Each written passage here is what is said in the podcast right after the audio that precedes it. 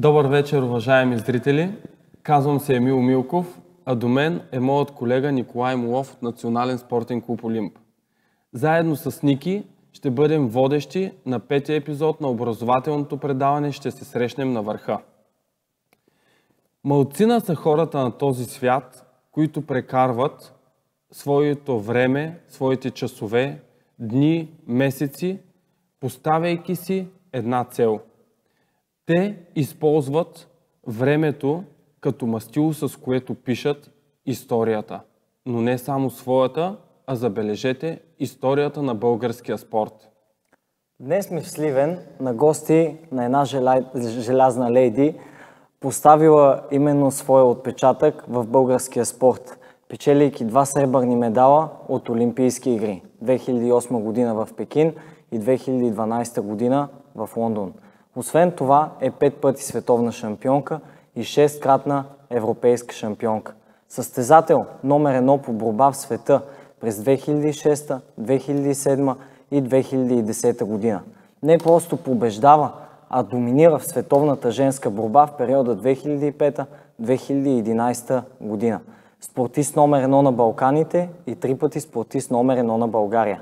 За нас е чест и удоволствие да ви представим не просто един голям спортист, а и човек. Станка Златева. Здравейте на всички. Здравейте. Здравейте. Благодарим ви, че приехте нашата покана. Благодарим ви, че ни приехте на гости във вашата зала по борба. А, минаваме към сценария и към първия въпрос.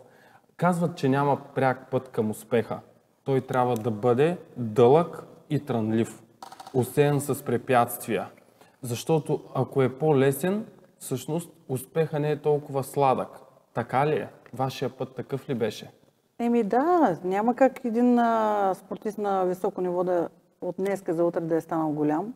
Нали, с годините, с опита, с а, трупането на знания, нали, дори и психиката, докато достигнеш до нея да си повярваш, че ти можеш, минава много време. Добре. А, кога разбрахте всъщност, а, че вашия път ще е изцяло вързан с спорта? По принцип съм спортна натура и нали, съм опитвала и други неща, но когато се насочих към спортно училище и с а, съвсем различен спорт от борбата, просто когато има един специалист да ти каже, ти не си за, примерно за гимнастика, ами си за борба, нали, човек има наблюдение. А с какъв спорт започнахте? Аз бях с модерен петобой. И тогава а, дойде даден специалист, да, който... моят първи треньор Димир Димирев каза, аз тогава не съм била наясно, че има изобщо такъв спорт. И особено за жени. Ми каза, тук има женска борба вече, имаш данни, ела да пробваш, да видиш, ще ти хареса. И наистина, когато влязах в залата, близо един месец, просто друго вече не ме вълнуваше. Вие му се доверихте? Да, и да. просто те нещата тръгнаха. Но това е когато има човек, който те насочи в правилна посока. Добре, а каква беше всъщност основната причина, защото всички знаем вашата кариера, тя е доста дълга, да се задържите толкова дълго в спорта? Какво ви мотивира през цялото това време? Еми, мотивацията е, че когато си на върха, когато взимаш медали, ти получаваш и възнаграждения. Аз съм от е, село, от бедно семейство. И този спорт ми помогна да си оправя живота и да да живея по по-различен начин. Успехът винаги ви е мотивирал. Да, това, че аз знам каква е крайната цел и, и я преследвам. И спорта всъщност ви е дал много. Да, спорта ми е дал всичко. А вие, освен като състезател, вече имате и опит като треньор. А, спрямо този опит, според вас каква е разликата между добрите и най-добрите състезатели? Значи всеки може да бъде добър. Нали? Дали в залата по борба, дали на терен. Има много деца, които се раздават на макс, тренират дори от повече от тия, които са резултатните. Те дават, дават, дават. Но е, това е характера. това да, да устоиш на стреса, на притесненията, на, дори на, на конкуренцията, има и хора, които са отличават от другите. С характер. Характера. Да, характер, характер е много важен, защото всички тренираме. Има хора, които с сумати години нали, са давали същия труд, който аз съм давала, но той е характер, който примерно аз съм го на, изкарала на, на преден план точно тогава, когато ми е бил нужен, пред тях не се е получило. Вие тогава сте давали, а имало ли е някой от страни, който да вижда, че вие давате, всъщност да не вярва в вас? Е, 100% е имало много хора, но това ме изобщо не ме е вълнувало. Аз съм имала треньори, имала съм хора, които са работили за мен и са разчитали на мен и аз съм се отблагодарила по най-добрия начин, като съм дала резултат. Аз, а, значи, трябва да се абстрахирам от хората, кой какво мисли. Има завистливи, има хора, които искат да се провалиш, има хора, които не искат изобщо да станеш. Нали? То винаги, той в живота го има това нещо. Нали? Всеки се опитва да ти подлее в България специално. Да. Но човек, когато има дадена цел, трябва да си я гони и изобщо да не го интересува какво се случва отстрани. Именно ние и такива съвети даваме на нашите деца, за да не обръщат внимание на факторите, над които те нямат никакъв контрол в крайна сметка, да гледат а, своите постижения и това, за което са дошли те. Значи аз винаги съм казал, човек трябва да гледа в неговото канче, неговия път. Аз мен не ме интересува другия какво е направил или какво ще, ще направи. Ти трябва да гледаш твоя път, защото ти даваш усилия за твоите постижения. Нали, аз съм казал, който гради, който тренира, той гради себе си. Аз само мога да му помогна. Ако ти гледаш другия какво прави, няма да проснеш. Защото нали има и такива. Да. Но виж, той сега той не го прави. Ти, тебе какво те интересува да го прави? Ти правиш ли го? Е, всеки трябва да се гледа неговия път. Това е много важно, да, много хубав съвет. Пътувахме от София до Сливен, за да получим точно тези съвети, уважаеми зрители. Ето, виждате, първия съвет, който е страхотен. Гледайте само себе си, всъщност нещо, което можем да променим е самите нас. Дори да мислим за останалите, ние няма как да повлияем върху тяхното развитие, бъдеще, класиране и т.н. Това, което ни интересува, да дадем най-доброто от себе си, всичко останало Ще се дойде на ще място. дойде на мястото. Може би е тук а, момента да кажем на уважаемите зрители, че може да задавате онлайн вашите въпроси в, а, като към коментар отдолу под а, на поста на видеото. А, именно заговорихме тук за, за психиката като един решаващ фактор.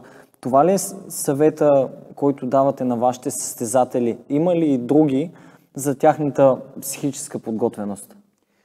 Така, е, мога да кажа, че аз нали, от 3 години вече работи този клуб. Имам много хубави деца, имам вече шампиони на България, имам и балкански шампиони, но те още не могат да си повярват, че могат. Те дори не могат да осъзнаят къде са. Много ми е трудно, защото а, в такъв смисъл аз ви казвам, че има деца, които много по-малко знаят, но имат характер. Примерно имам деца, които много знаят, обаче като излязат там са притеснени, оплашени, страх ги е. Е, това ми е проблема. Не вярват. Да, не вярват в себе си, не вярват в това нещо, което ти им показваш. Аз даже и психолог съм си викала тук за групи, нали, да поработи, защото всеки има някакви проблеми, но, но аз им казах, колкото я тренират, там като излезеш, ако не покажеш нищо, си едно нищо не си направил. И аз също го имам този проблем и знам, че те са малки, ще трябва време да, да си повярват Да. наистина. Точно така е. В един момент колко То няма как да стане с магическа пръчка. Хоп, и той вече е шампион. Да, казва, че, гради. казва, че волята е в основата на всяко едно велико постижение на този свят. Увереността. Вярата. Вярата и волята.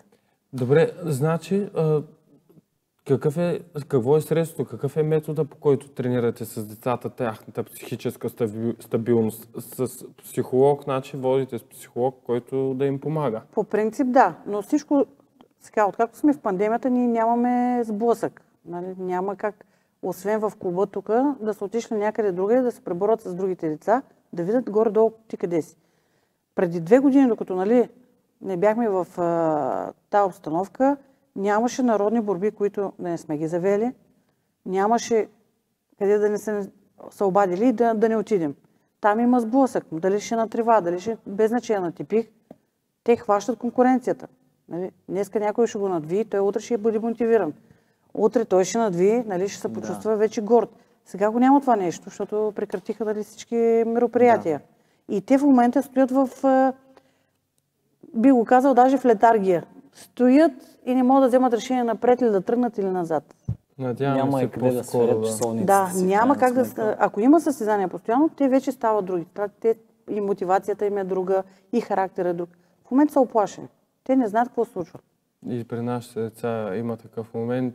Чакаме и с нетърпение той истинския състезател, истинския тренер, който се интересува от резултати, от жажда да победи всъщност, търси състезанието.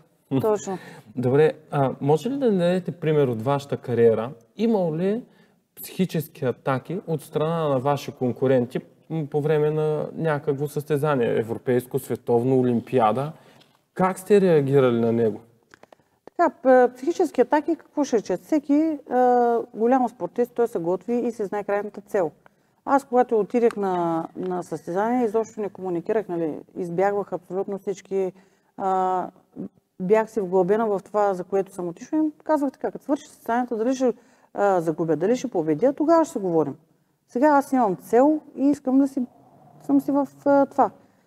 С а, моите противнички, абсолютно всичките, аз съм си приятелка извън типиха. Но когато излезеш на типика, там е война. Това го знам и от моят треньор, ме е научил Симеон Штерев. Там вътре, като влезеш, война. Вънка може да се прегръщате, да се целувате, да си пиете пиенето, примерно. Нали, който Да. е по-мотивиран, който е по-искащ на типиха, той ще победи. Да. Без значение какви атаки има. Без значи, не трябва да ги гледаме тия да, атаки. ти излизаш да покажеш това, което ти можеш. Излизаш и приемаш нещата като на война. Е, сега, в такъв смисъл, аз също съм имала такива моменти, когато не съм си вя- вярвала, примерно напрежението, стреса в големия спорт е много по-голямо, отколкото, нали, Очакванията, може би. очакванията а, към теб, всички те гледат, всички очакват, те знаят, те казват ти си, ама само един спортист знае какво му отвътре, дали ще може да се съхрани за това нещо. Това тежи ли ви всъщност?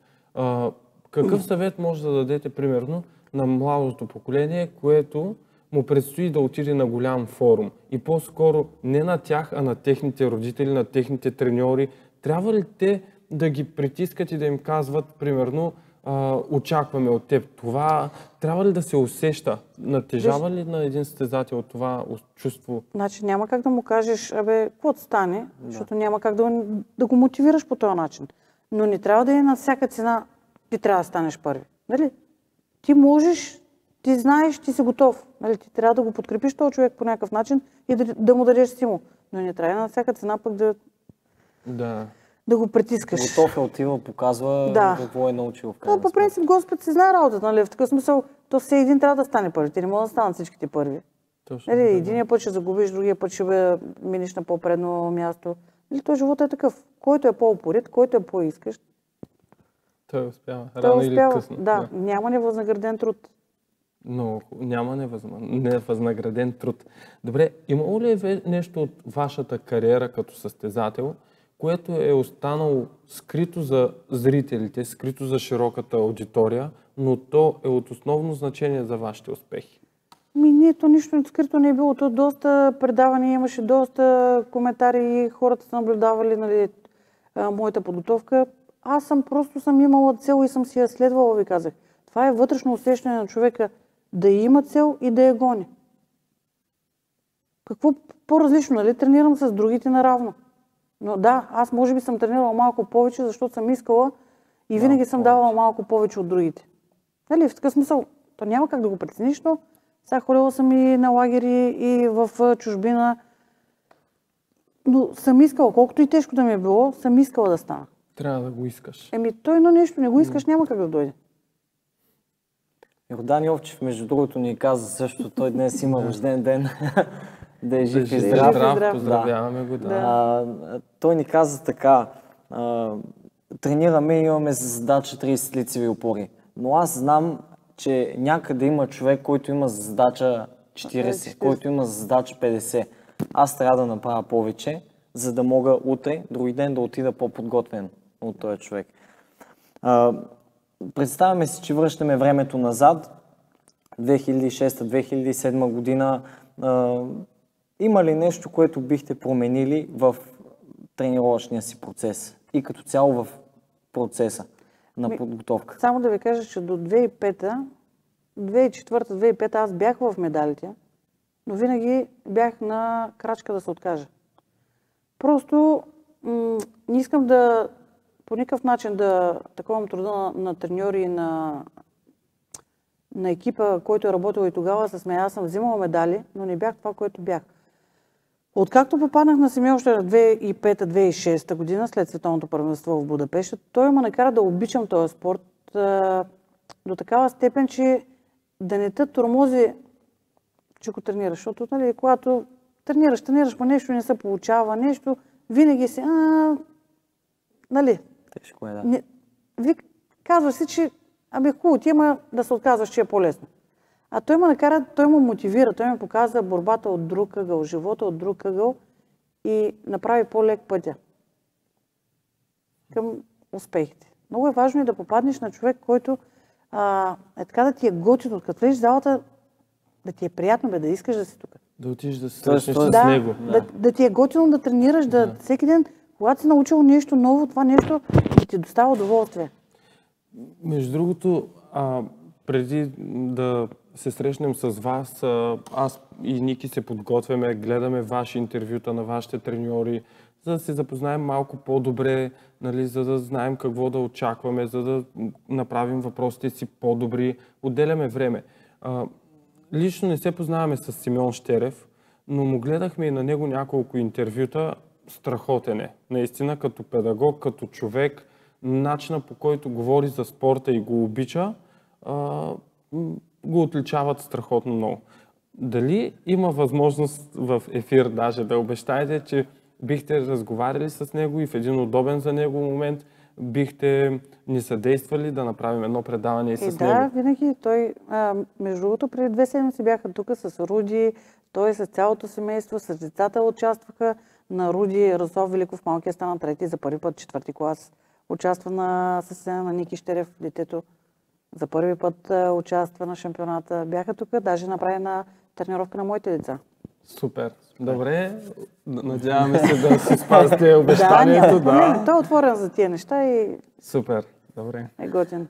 В а, началото на предаването споменахме за целият този път и това приключение, което още от обяд сме тръгнали, сме тук в Сливен.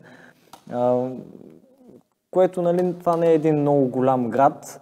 А, какви са предимствата и недостатъците на малкото населено място? Понеже нали, съвсем по-различно е от София. По, първ, по принцип, аз винаги съм казал, че най-хубавите и най-трудолюбивите деца са от селата. Първо, те са научени на труд. Друг начин на живот, по-спокойни са, по, по-различни са. Децата в града са малко вече по-модерни. Те, телефона, новите дрехи, нали, по газарска работа, дали ще излизат напред-назад. Докато тия, докато тия деца от селата, те Махни другото, че пътуват всеки ден с автобуси, без значение студено, топло. Те са Те са там. така. Второ, те се трудят на село и имат други навици. Нали? По-различни са. Аз винаги съм казала, че хората от селата са по, по-такива за спорт. И повече държат, а, нали, урва, деца казва. Да. Нали, колкото да ги натиснеш, повече издържат. Може ли да ви разкажа една кратка история? А, имало един фермер, всъщност, а, който имал двама синове. Всеки ден той ги карал да се грижат, да се трудят, да поддържат нивата и а, страхотен труд. Ежечасно, ежедневно, ежеседмично. Съседа му отишъл при него и му казал, а, не е необходимо да се грижиш толкова много и да караш синовете си да работят толкова много, за да отгледат пшеницата. Той тихо, но уверено му отвърнал. Аз не отглеждам пшеница, аз отглеждам синове. Точно така, да. Много хубава хубав изказ, разказ, да. да. да.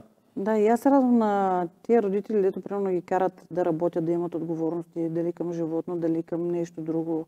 Те така стават по-различни. Наистина. А, То във всяка една възраст трябва детето да си има някакви А, сега в, в Сливен, нали, града пак не е толкова голям а, мащаб, е такова по-лесно е предвижването, но като цяло пак се отличават едните от другите. И от София вече сме на светлини години. нали? Ние си знаем. да. Да. А различават ли се децата от днешното поколение от преди 15-20 години? ако можем да направим някаква съпоставка. Да така. ти кажа ли честно? Понеже, понеже да. много а, в последните 10-15 години има един бум на техниката, на технологиите. Просто света се промени. А, аз виждам, че родителите се стараят децата да не им лип- липсва нищо. Нали, те вр- времената вече се промениха. И ако едно дете не му вземеш хубав телефон, не му купиш хубави дрехи и в училище почва една полиграфка. Това е, м- как, стана материален света.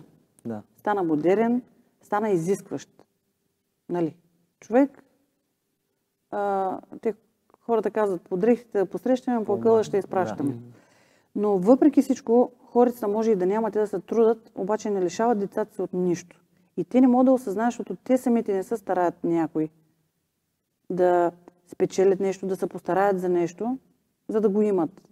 И това през задоволяване от родителите играе лоша а, роля на децата, защото те са задоволени и те не се борят за нищо в този живот. Те знаят, че го имат. Нали, И оттам идват проблемите. Ами аз защо да се мъча сега? Ами аз имам това, защо да се мъча? Ние тогава, може би, моето поколение или а, и по-старото поколение, нали, аз вече се смятам на някаква възраст. Когато нямаше, имахме отговорности, имахме задължения и се борихме примерно за 20 стотинки в седмицата, ако си купим сладолет. Или нашите родители се чудеха как да напратят на училище. А сега има всичко. Те може родителите да няма, но са длъжни да осигурят всичко и оттам Само и само за детето. само да. Но това е лоша, лоша за мен. Е лошо за децата. По време на разговора правя обобщение с най-важните съвети, които получаваме от вас. Мога ли да си запиша като пети съвет? Не трябва да се дава на готово на децата. Не трябва. Той на големите не трябва да се дава на готово. Нали, всеки Да, трябва да, е. в такъв смисъл да се старае за нещо, за да го оцени. Иначе всичко е... Добре. А, по-рано споменах, споменахме в представянето всъщност, а, че вие сте състезател, треньор в момента и ръководител на спортен клуб, което означава, че всъщност имате един много широк поглед над нещата. Може ли, ще ви зададем няколко въпроса, свързани с кариерата ви и развитието ви. Какво научихте от кариерата си като състезател? Ами, какво? Много работи съм научила, зависи от къде, на къде, как да ги видя нещата, да ми... Ами, може би, кое е най-важното нещо, за да успее един състезател, примерно? Да е трудолюбив, да знае, да, аз казах да има цел. Да има цел. Ако нямаш цел, е, аз ще ходя на походи, ама нямам цел. Всички тренират. Това е и съвета, който може да дадете на Ами децата. да, Бъдете ако- трудолюбиви, да. Ама не, ако нямаш цел, Да. нали, ти си тренираш вече за здраве. Когато имаш цел, ти тренираш вече за постижение. Тоест по-скоро личностните качества на, на един човек излизат на преден план, отколкото физически такива. Ми тук не бих казала в такъв смисъл. Не, и- а, и, две, и двете неща двете трябва да са важни. Ми, важно Да. как. Един а, човек, ако колкото и аз го обясних преди малко, колкото и да дава, ако няма психиката, пак не става. Да. Има някои талантливи, но много мързеливи. Значи той може от тук да го бутнеш и направи всичко. Обаче да го мързи. Пак не се получава. Нали? Не става, да. Добре, а, отиваме на следващия въпрос. А, той е обвързан с треньорската професия. Какво всъщност представлява треньорската професия в днешно време? Вие от колко години сте треньор и какво впечатление Еми, оставате? Такъв? Да ви кажа честно, че аз, когато почнах така треньорска работа, си мислех, че нали, забавление, а, готино, няма да... А така, забавляваш се. А то не е така, то си толкова много отговорности, нали, тук вече характери, кой слуша, кой не слуша, отговорник си, кой ще направи бяла, първо тебе търсят. Нали, като цяло почваш, бе ти си като род- родител и ти. Само, че не на едно дете, ми, примерно колкото ти е групата тук, ти отговаряш за абсолютно всички. И наистина много тежка, тежка работа. Аз казвам като учители и като такива хора трябва да се ограничим, примерно да получават по-рано пенсия, защото ти се изразходваш. Нали, това са много деца, не отговаряш само за своето. Ти носиш отговорност за всичките, възпитаваш ги, занимаваш се денонощно. Значи ти можеш да се прибереш след малко телефон, в групата пак пишат нещо. И Така пак е, си, да. да, ти ставаш един кръг постоянно с тях. Няма мърдане и абе ангажирана си. От всякъде. Треньорската професия. Тежка. е. И учителската е много тежка, защото това поколение пък изобщо преди учителя ще набие и баща ти оттам ще те завърне, пак са шамари. Сега учителите са а, ограничени с, дори и с забележка. Защото някой родител, детето ще каже учителя, родителя ще дойде с кара. И какво? Значи аз не мога да му, да, не мога да му кажа нищо и той може да си прави каквото си иска при мен. Няма как да стане. Тук, нали, нещата са много тежки. А като състезател, какво представлява за вас личността на треньора, примерно? Значи, а, треньорът ти става, аз го казах като, като родител. Значи, той винаги е пет идеи напред. Той ще, ще мисли какво ще ядеш, колко ще тренираш, кога ще тренираш, кога трябва да, да те напъва, кога трябва да те отпуска, как да те мотивира. Той мисли абсолютно всичко. Ти нищо, всичко ти идва на готово. Нали, тогава не се налага да мислиш. Но треньора мисли за абсолютно всичко, за целия процес. Ето аз имам пет а, различни възрасти, сега едните трябва да правят штанги, другите трябва да правят нещо по-леко, трети свалят килограми. Значи тук е една зала, примерно а, пълна с 20-30 деца, ти пак трябва да ги разпределиш правилно и всички да са си в... Спрямо това, което се нуждаят Което те в момента. Да, да. Да. То не е да им фърляш топката, ай, днеска всички играете футбол. Може би заплащането в такъв случай мотивира. Заплащането, само да кажа, че и треньорите са много ощетени като заплащане. За мен един такъв педагог, специалист, или той трябва да бъде а, първо обещетен по такъв начин, че да не го е срам да идва с скъсаните маратонки или треньорите а, с тази заплата, те дори децата нямат респект от тях. Ако ти не си добре облечен, те те гледат подигравка. да, те се сравняват Нали, ако дойдеш с, а, а, с ладата отвън, кашката е то. Те, баща ми има, а, примерно, Мерцедес, то ли ще ме казва какво да правя? Нали, малко тук Да. нещата са Сложни са. сложни са много. Един треньор трябва наистина да има самочувствие, да има, а, абе, да тръгне с две гърди напред.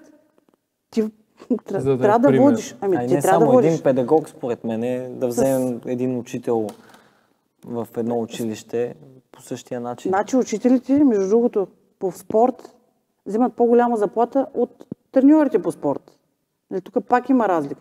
Само, че учителите по спорт са до 5, а, там до 12 часа, до 2 часа, топката по-лесно Да. минава. Треньора, сутрин тренировка, вечер тренировка, събота и неделя. Състезание. Състезание. Само, че на състезанията не ти плащат, че ходиш с тях. Да. Че си два-три дена и се прибираш неделя и пак си на, на такова, не ти плащат. Кое ви мотивира тогава да бъдете треньор? Ами на мен ми е дадено нещо, което аз трябва да го върна. Аз а, казах, че го обичам този спорт. И ти деца, примерно, аз, съм получила достатъчно, трябва да върна. Аз искам да им върна знания. А, това, че, примерно, а, съм се ощетила мен или моето семейство по някакъв начин, не ми пречи. Аз дори се кефа за това нещо, което правя. Наистина се кефа. Това е Но много не, хубаво. аз съм, аз съм едно, други, другите хора са по различен начин. Нали, всеки скача според тоягата. Но аз казвам, че учител, педагог или там човек, който се занимава с, с а, спортисти, трябва да бъде обезпечен по някакъв начин. Защото после трябва да пие хапчета. А в, в, в, тази връзка, може ли един треньор да бъде успешен, ако по някакъв начин не харесва работата си? Или един вид така отива с нежелание, не дава всичко от себе си? Може ли да постигне някакви резултати? Ами нямам идея да, да, ви кажа. То в един момент наистина е на, на всеки. Ако примерно 10-15 години, 20 години ти си тренирал едно и също нещо, всеки ден, едни и същи деца, връщаш се пак от нулата, от първи клас ги поемаш примерно там. Това е един дълъг процес. Ти се изкъбяваш. Ти почваш аз... Викам някой ден, ще ходя по улиците, се говоря сама. Нали, Тук влизаш два часа, не ти спира устата. Грешка, стоп, грешка, там. той. После, още два часа се занимаваш с тях. Докато ги посрещнеш, докато ги изправиш. Добре, чакайте само да ви попитам тогава. Коя работа е по-трудна и по-тежка в такъв случай? Треньорската, трен, да си треньор или да си състезател? По-лесно е да си състезател. Мислиш само за себе си. Значи това е. Спи ти се отиваш, спиш. Ядете се, отиваш, се- не ядеш. Искаш масаж, отиваш на масаж. Да. Тук ти си ангажиран, Мислиш за всички. И трябва да мислиш за всичко, не само за тренировката. Ти трябва да мислиш за другите неща.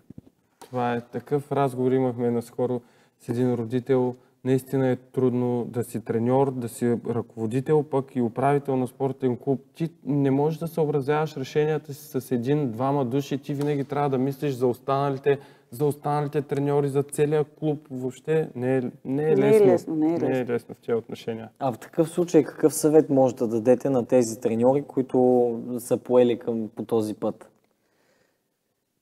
Човек като намери средата, ти така или иначе се превързваш и, и Тежко е, но обичаш Тежко го е, да, някакси. да.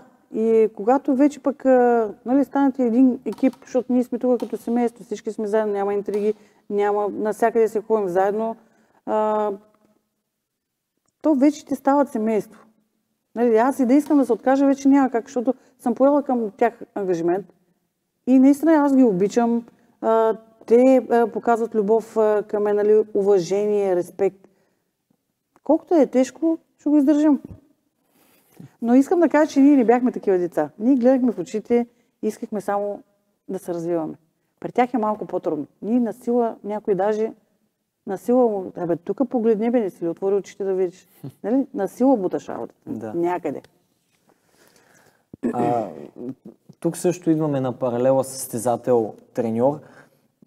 Кое от двете усещания е по-силно и как бихте ги оценили?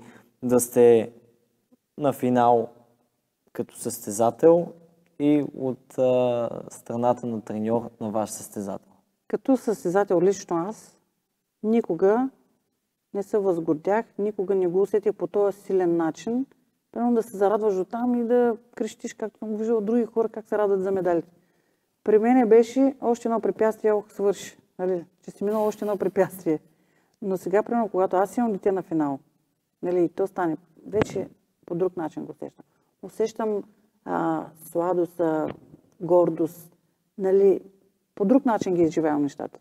А ние сме усещали пък точно това, а, когато вие сте постигали своите успехи. Еми да, отстрани може би по друг начин се а, виждат нещата. На мен ми е било много тежко през цялото време и като свърши, нали, свърши. Имаме въпроси от зрителите а, и естествено няколко коментара. Николай Чолаков пише Станка е велика. Краси Атанасов а, поздравя, ни поздравява за избора на гост, една велика шампионка, която ни кара да се гордеем за това, че сме българи. А, той пита и как бихте коментирали а, употребата на добавки и, дофинг, и допинг в професионалния спорт. В частност, какво мислите за казуса с положителните проби на пловците в националния отбор? Така, сега с казуса с повците не съм запозната, защото нямах време да гледам новини, нали само чух. Като цяло, според мен те не са виновни, че е трябвало да пият нещо. Но въпреки всичко аз казвам, че това е избирателно, защото аз доказано съм била постоянен на такова навада. Всеки ден те решават кога, къде и идват и те проверяват. Аз никога не съм употребявала допинг, мога да се закълна, мога да ми вземат и кръвни проби, или то има остатъчни такова. За мен е един борец, ако не може да се бори, ако не може да мисли, ако не може да, да, да покаже това, което може, допинга няма какво да ти покаже. Нищо не може Той да ще ти покаже една минута, там ще стискаш, две минути ще стискаш, фатка няма да даде. Това е моето мнение. Да. Но има хора, които примерно употребяват, да. Аз пак го казвам, че това си е избирателно за всеки по-отделно.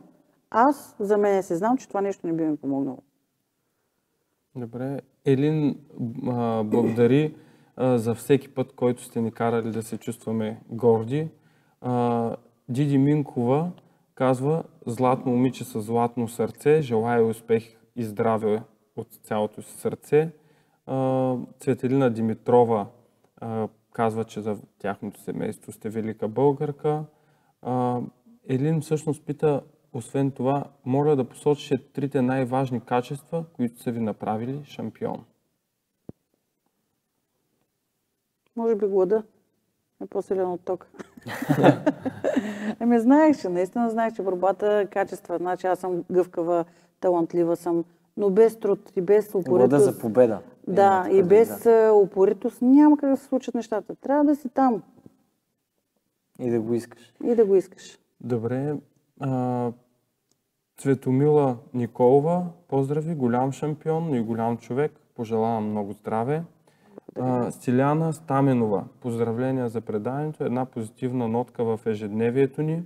Особено днешния гост е прекрасен пример за обществото ни. Гордост за цяла България. Станка Златева е велика българка. А, Диди Минкова пита, кое е по-лесно? Да си спортист или да си треньор? Къде удовлетворението е по-голямо? Аз мисля, Мисля, че, че вие отговорихме отговорихте на на този въпрос. да. Да. Да. Добре, а, да се върнем малко към а, вашата дейност като треньор. Имате ли подкрепата на родителите? Бих казала и то доста голяма, защото като почнах с първата групичка, те така станаха едно, там 7-8 деца, до, доста задружни, почнаха да си ходят по гости, почнахме да, нали, вече да, да общуваме състезания с нас на народни борби, на турнирчета. И те видяха какво се прави в, нали, за тяхните деца и го оценят. Аз им а, само каквото и да задам на родителите, те са навсякъде за.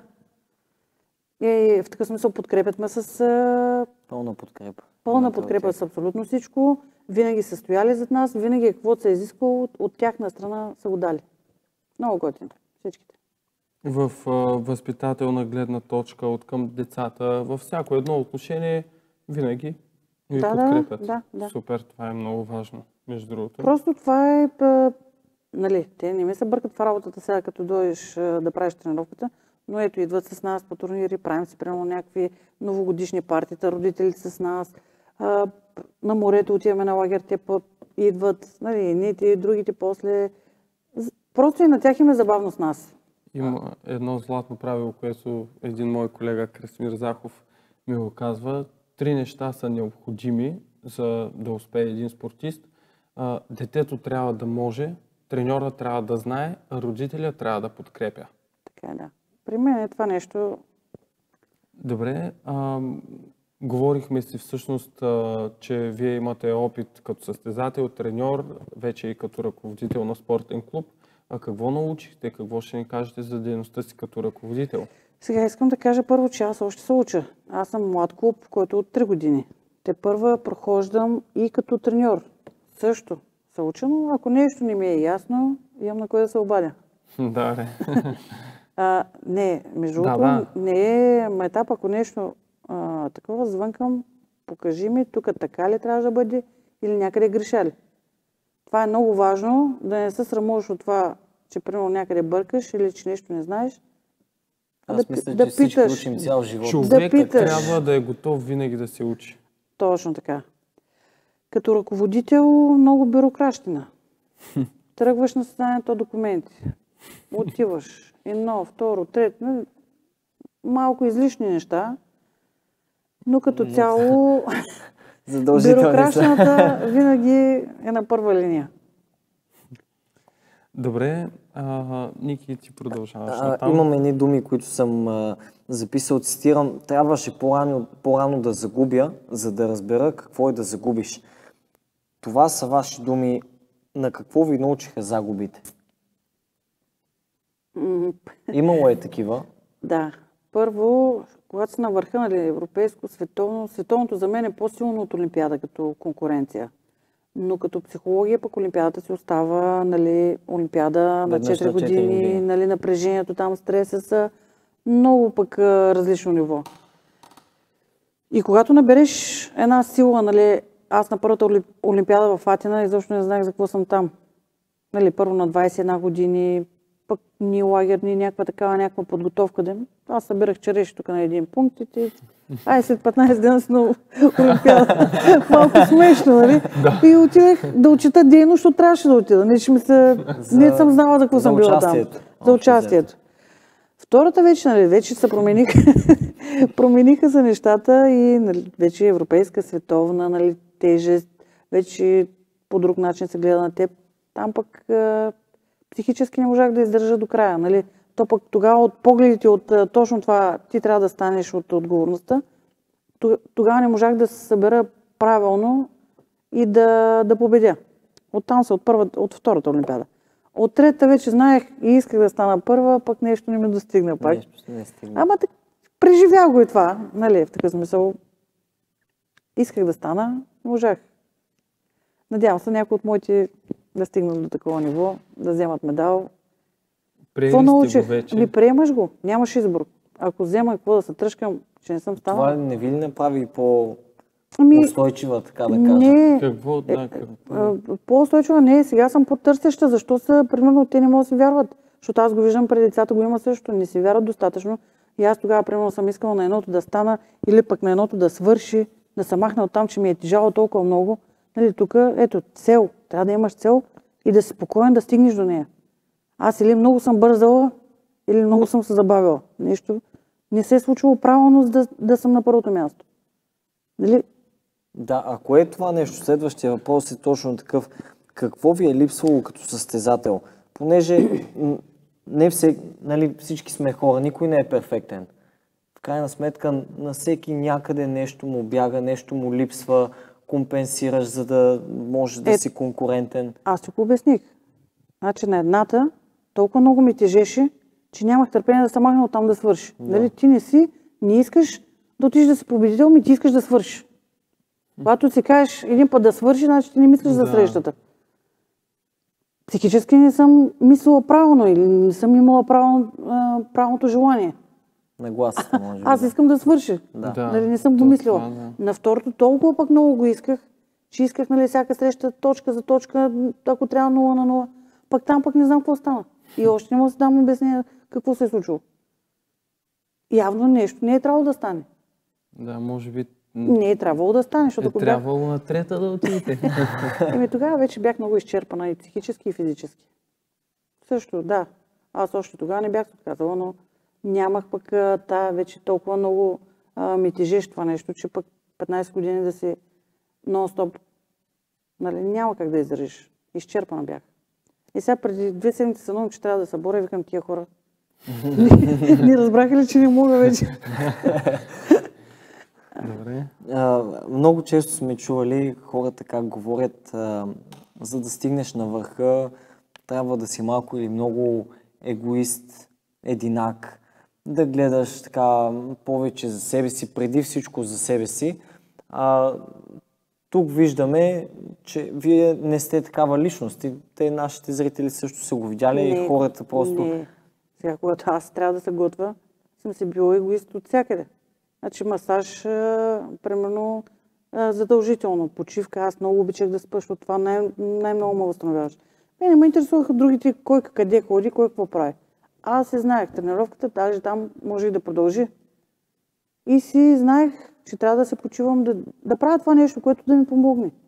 Това е не, егоистично, да. Да, мисълта ми е такава, че и виждаме, наблюдаваме много състезатели, те са егоистични в тренировъчния си процес, но за съжаление пренасят този егоизъм и в начина си на живот. А, не. Безкруполни са. Без, тази безкруполност. Еми сега различни хора, различни характери, различни личности.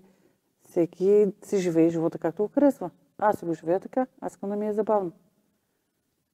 Тоест за вас е по-важно да, да Човек трябва да дава, за да може да получава. Дали ще е внимание? Аз, а, без значение, хората му познават по гласа, по стойката. Не съм гимнастичка, буркина съм и то се ми лечи от всякъде. Никой не съм отказала на възрастен човек или на някой, който да, да иска малко внимание. Хората, това даваш една, а, една доза щастие. И това нещо, примерно, пък те топли. То Мене- те топли, ме- когато ма- го споделяш. Да, ме ма кефи. Ще обърнеш на някой внимание, ще го направиш щастлив. Колко му трябва на човек? Една усмивка, една добър ден. Нали, трябва да бъдеш позитивен. Ако аз се намръчка, бръчкам и, и човека срещу мен, хубаво ли ще му? е? Той Аз и децата ги уча така. Най-вероятно. Като се погледнете в огледалото, каквото виждате, това ще ви е настроението. Ако ви се усмихнати, ще ви е готино. Като се намръщени, ми не са, ви се сърдите на себе си. Може ли да се запиша като съвет от Станка Златева, че за да получиш, трябва да дадеш? Еми то това е по принцип в живота, нали, като цяло. Така е, да. А, след като един спортист изгради своето име в обществото и стане много разпознаваем като вас, какво следва да направи от тук нататък със своето име? По принцип, Нали, това вече е етикет, който искаш, не искаш, носиш го. Отговорност към обществото, отговорност към децата, които се занимаваш, отговорност към семейството ти, отговорност към самия себе си. Дали, не може с някой байганя тук и да викаш като от трябва. Ето, трябва да си позитивен, да си готин. Хората не искат кой знае какво от тебе. Една усмивка, един добър ден, примерно една снимка. Е, това ще ги зарадва. Да. Така, значи трябва да продължиш да се грижиш, да защитаваш това име, което си изградил. Еми, Трябва сега то пак и от човека зависи, но на мене ми е... Аз си хора свободно навсякъде. Добре, колко е важно положителното мислене? Еми, много е важно. Ако аз викам, днес е прекрасен ден, пък ти ми викаш, но то ще вали. нали? Ама аз казвам нещо хубаво, ти- не, не, то ще вали. Къде отиват нещата? Човек трябва да бъде позитивен, дори и да вали, има кръста в дъжда. Добре, трябва да ме ръкуват. Добре. А, а, говорихме си много за спорта, а, за вашата голяма кариера. А какъв е най-големият урок, който научихте от живота? Че е много тежък и дълъг за някой. Ех, по- обикновено хората казват, че е прекалено къс. Еми, по принцип, нали, докато стигнеш Да. до някъде тежко, дълго. Тежко, да. Сега вече виждам как годините пък минават много толкова бързо, пък и утре ще остареем и ние почнахме вече, нали? В такъв смисъл, годинките си минават. Тежък е живота. Ако си го направим малко по-приятен, ще, нали? Ако Добре. мислим положително, Ако ако мислим положително, може и да е готин. Добре. Следващия въпрос е за, за проблемите на българския спортист, когато отиде на голям форум. Според вас какви са те? Нямаме... А... Българина като цяло е малко смачкан. Няма самочувствие сега. Няма, да. Това исках да кажа. Няма самочувствието, няма я... Примерно, американците, те не спират, бе. Абе, те излизат и на тях още от малки им е втълпено, че те са най-уникалните, те са най-добрите, те са най-можещите, те са най-най-най. Българина, ами той е убит от всякъде. Не знам защо се получава, но го нямаме това самочувствие да излезем и да, да го покажем това нещо, пък, което го носим. Ние имаме много талантливи хора като цяло, нали, в абсолютно всички професии, не само в спорт. Нали, много талантлива нация. Но нещо, сцена мачка, нещо сцени ни дава този старт, който трябва да го имаме, за да бъдем велики. Кое е то? Не сме, и малка, не сме и малка държава. Не е гордостта. То гордост Липсва. всеки има. Или е так... Да. а, а, това м- самочувствието. Самочувствието. Самочувствието го нямаме. В абсолютно всички спортисти трябва да има такова самочувствие, да вярват, да, да знаят, че те са най-големите. Това липсва на българския спортист. кога- Моето мнение е такова. Да. Аз и по себе си го знам, че ние като българи не сме, нали, гордеем се с а, Христо Тичков, Вали Юрнов, Стев Костадинова. Това са хора, а, които са покорили света. Да. Нали, те са огромни, всички ги знаят. Но въпреки всичко, ние пак сме малка смачка на държавите. Е. А, един въпрос от зрителите. Ще продължим с сценария. Обещавам ви, че няма Няма да ви задържаме много, защото а, Станка остана тази вечер заради нас, заради вас всъщност. Виждате колко е часа. А, Ангел пита, победата срещу кой ваш противник приемате за най-ценна, бихте ли разказали? Ами, по, по принцип мога да кажа, че на първото световно, когато участвах, аз съм участвала и на други, когато станах първа, надвих Хамагучи, която беше петкратна световна шампионка, беше една водеща японка, водеща нация, която излизаха от 10-10 първи. Нали, те бяха а, лидерите в женската борба. Тя, баща й беше треньор и когато влезеш в залата да се бориш с нея, имаше тъпани, свирки, цялата публика беше от японци. Когато аз се надвих, защото аз съм се борила на първата олимпиада в Атина с нея, 12 на 0, ма опука за 0 време. Тя просто си беше... Тя си беше. Това става въпрос за 2006, За 2006 година, за да. първото световно в Китай. Да. Мисля, че това ми е най-такава среща, защото първо титулован състезател и то японка, които са водеща фигура. мисля, че ми е най-така силната среща. Добре, а може ли да попитам, а, нали, веднъж да си световен шампион, окей, два пъти, добре, но кое е по-трудно всъщност? Първия път, аз в едно ваше интервю гледах, когато казвате, че първия път никой не те знае, малко по-лесно е. Да, няма очаквания. Да, Нали, няма в такъв смисъл, а, когато не си... Проблемите идват, когато вземеш медал. Отговорностите стават двойни. Ангажиментът ти става двоен и вече психиката трябва да ти е двоен. Дали ще можеш да издържиш напрежението, да се задържиш на върха. Защото първия път, да, дали на късмет, дали на желание, дали на по-голям мерак. Нали, в такъв смисъл никой не очаква нищо от тебе, излизаш до палупа, случват ти се нещата, Да. както и олимпийски шампиони има а, такива. Примерно, не са, не са можели да вземат среща и сега слагали са руснаци, примерно американци и излиза един, дето Случило се. Появява Да. се от някъде, и никой не го очаква. Нали, та- такова желание е имал, няма задръжки, няма притеснение и е станал олимпийски шампион. Обаче оттам нататък вече, когато станеш, пък дали ще можеш да издържиш на напрежението и дали ще можеш да издържиш на това, че трябва да даваш повече труд, за да се задържиш. Отговорности са по-тежки. И конкуренцията те забелязва, да, съобразява вече се. всичко става, всеки иска да победи пък, защото си световен шампион. Нали? Да. Значи, деца, ние не искаме от вас само веднъж да станете две световни шампиони. Искаме няколко пъти да се срещнем на върха, така че ако и вие го искате, се подгответе да стискате повече, да сте Точно. готови да давате повече. Тогава двойно вече. Двойно. Чухте? Не от кой да е, а от Станка Златева. Тук има малко статистика на българските спортисти на последните пет Олимпийски игри. Атина 2004 година квотите са 95. Пекин 2008 72. Лондон 2012 63. Рио 2016 51. Към момента за Токио до година има 14 квоти. А, защо тази статистика е толкова мрачна? А, просто цифрите, аз пак ще ги повторя. 95, 72, 63, 51, 14. Да ви кажа, че и по-зле ще стане. Така, една Защо? Ми защо? Защото в другите държави, примерно, те от малки вече имат подготвена, м- да кажа, група. А, Основа. а, да, от малки, примерно, един определен кръг, те започват да, да наливат в тях. На по-горе, нали, те ще отпаднат някои.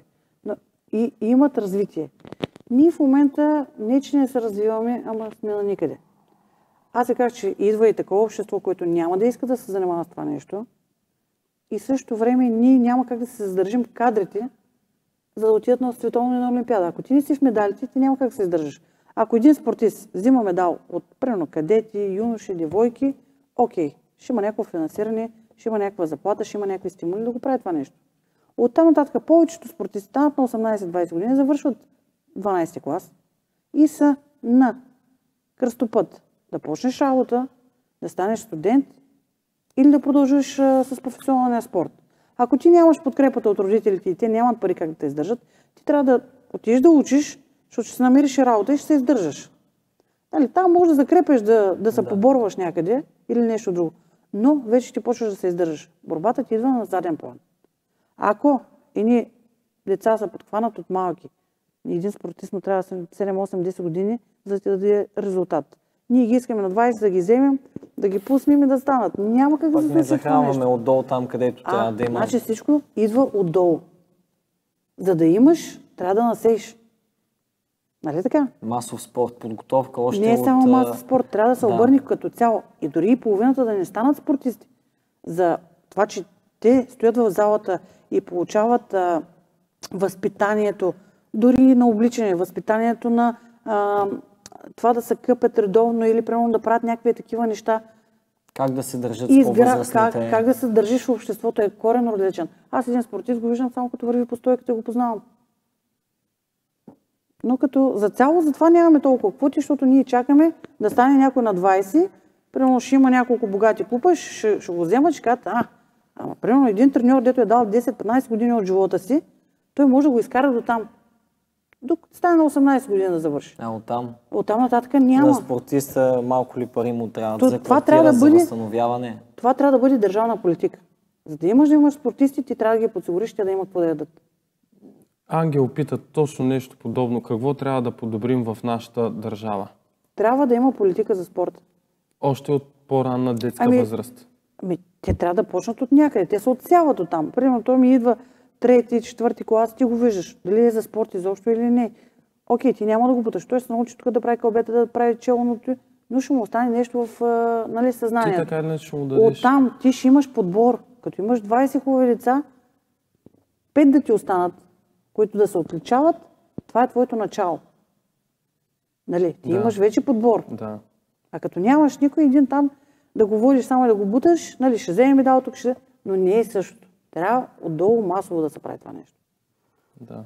Ами, поне в днешно време се правят а, сякаш зали, така че Окей, А. добре, хубаво, тия големи зали, те са за концерти, нали? Значи, говорим, че във всеки град има клубове, които, примерно, Джулто тук имат три клуба и сигурно имат по 100 лица в тия зали. Те трябва да са, а, да, по някакъв начин да, да са спокойни да работят. Нали, да имат условията, защото малко или много те възпитават децата. Примерно, не е само това, нали, и борбата, и, и волейбол, тук има тенис. Трябва да има условия и деца да бъдат ангажирани. Иначе те са по улиците, а, днес ще се заребят с едно, утре ще се заребят. Да. Бездействат. Да, и не грозната говорим, картина да. вече, която настъпва пък, че абсолютно всички вече нали, употребяват а, някакви вещества. Ти като го изпуснеш два-три пъти, пет дена, един месец, като не ти идва на тренировка, той вече по улиците и то загива. изгубил си го. А, има ли сте предложение да се състезавате за друга държава? Е, по принцип преди имах. И даже и руснаци са ми предлагали, и Азербайджан са ми предлагали, но аз винаги съм казал, че България си България за мен. Тя му направи това, което съм. Аз и затова съм такава. Добре. А, последни два въпроса. Отне ли ви, преди да направим нашето обобщение, отне ли ви нещо спорта? Не, мога да кажа, че спорта ми даде всичко. И, и то е уникално. Не бих си представила живота си, ако не беше спорта и ако не беше това... М- да, даже не знам как да го кажа. Тут ежедневие тъпо звучи. Този урок, който, този живот, който живях и продължавам да живея като спортист, е най-уникалния. Ако станеш сутрин и работиш от 8 до 8, стоиш цял ден на крак, за нали, да се изхранва семейство е много тежко. Спортисти пътуват, различни хора, приятели, нали, емоции. Социалната среда. Да, е коренно различна. Следващия въпрос беше какво, какво ви даде спорта, но вие Всичко. го казахте. Спорта ми даде всичко. Всичко това е прекрасно, прекрасен завършек. А, нека сега да направим кратко обобщение на съветите, които получихме от Станка Златева. На номер едно. Характера отличава добрите от най-добрите спортисти. Номер две. Концентрирайте се само върху себе си. Останалите ги оставете на страна. Те няма как да повлияят върху вашите резултати. Увереността е в основата на успеха. Успеха е да имаш цел и да я гониш. Трябва наистина силно да го искаш. Не трябва да се дава на готово на децата. Това е нещо много важно, което определя тяхното бъдеще. Човек трябва винаги да е готов да се учи и за да получиш, първо трябва да дадеш. Страхотни са госпожица Златева, ако желаете, може да пожелаете нещо на нашите зрители. Еми, в тия трудни времена да сме живи и здрави. Камерата и... ето тук е, да. Да. И дано нещата да потръгнат вече в малко по-добра посока. Дано. Ние имаме един подарък. Благодарим ви, че приехте нашата покана. Благодарим ви, че ни приехте в залата. Беше ни много интересно. А, книгата е на Зиг Зиглар. Ще се срещнем на върха. А, надяваме се да ви хареса. Преди предаването си говорихме с вас. Вие казахте, че обичате да четете, че много научавате всъщност от четенето. Еми, в моменти, когато нещо ми е липсвало, книгите са ми помагали да ме върнат в правилния път, нали? всеки се губи по пътя. Трябва да намериш нещо, което да, да те накара. Да ти даде посока, правилната Посока, посока, да. да. Така че човек, когато има проблеми, трябва да, да, Да си помага по някакъв, да, да търси решение. А особено книгите, те пък а, а, са обикновено написани от успешни, опитни хора. Най-хубаво е да се учим от такива. Точно. Точно за това сме и тази вечер при вас. Уважаеми зрители, надяваме се да сме били полезни. Ние с Емил Милков и с Станка Златева ви пожелаваме приятна и спокойна вечер и ще се видим отново точно след две седмици в сряда, 20 часа, в следващия епизод на предаването ще се срещнем на върха. За нас беше чест и удоволствие. Приятна вечер. Приятна вечер!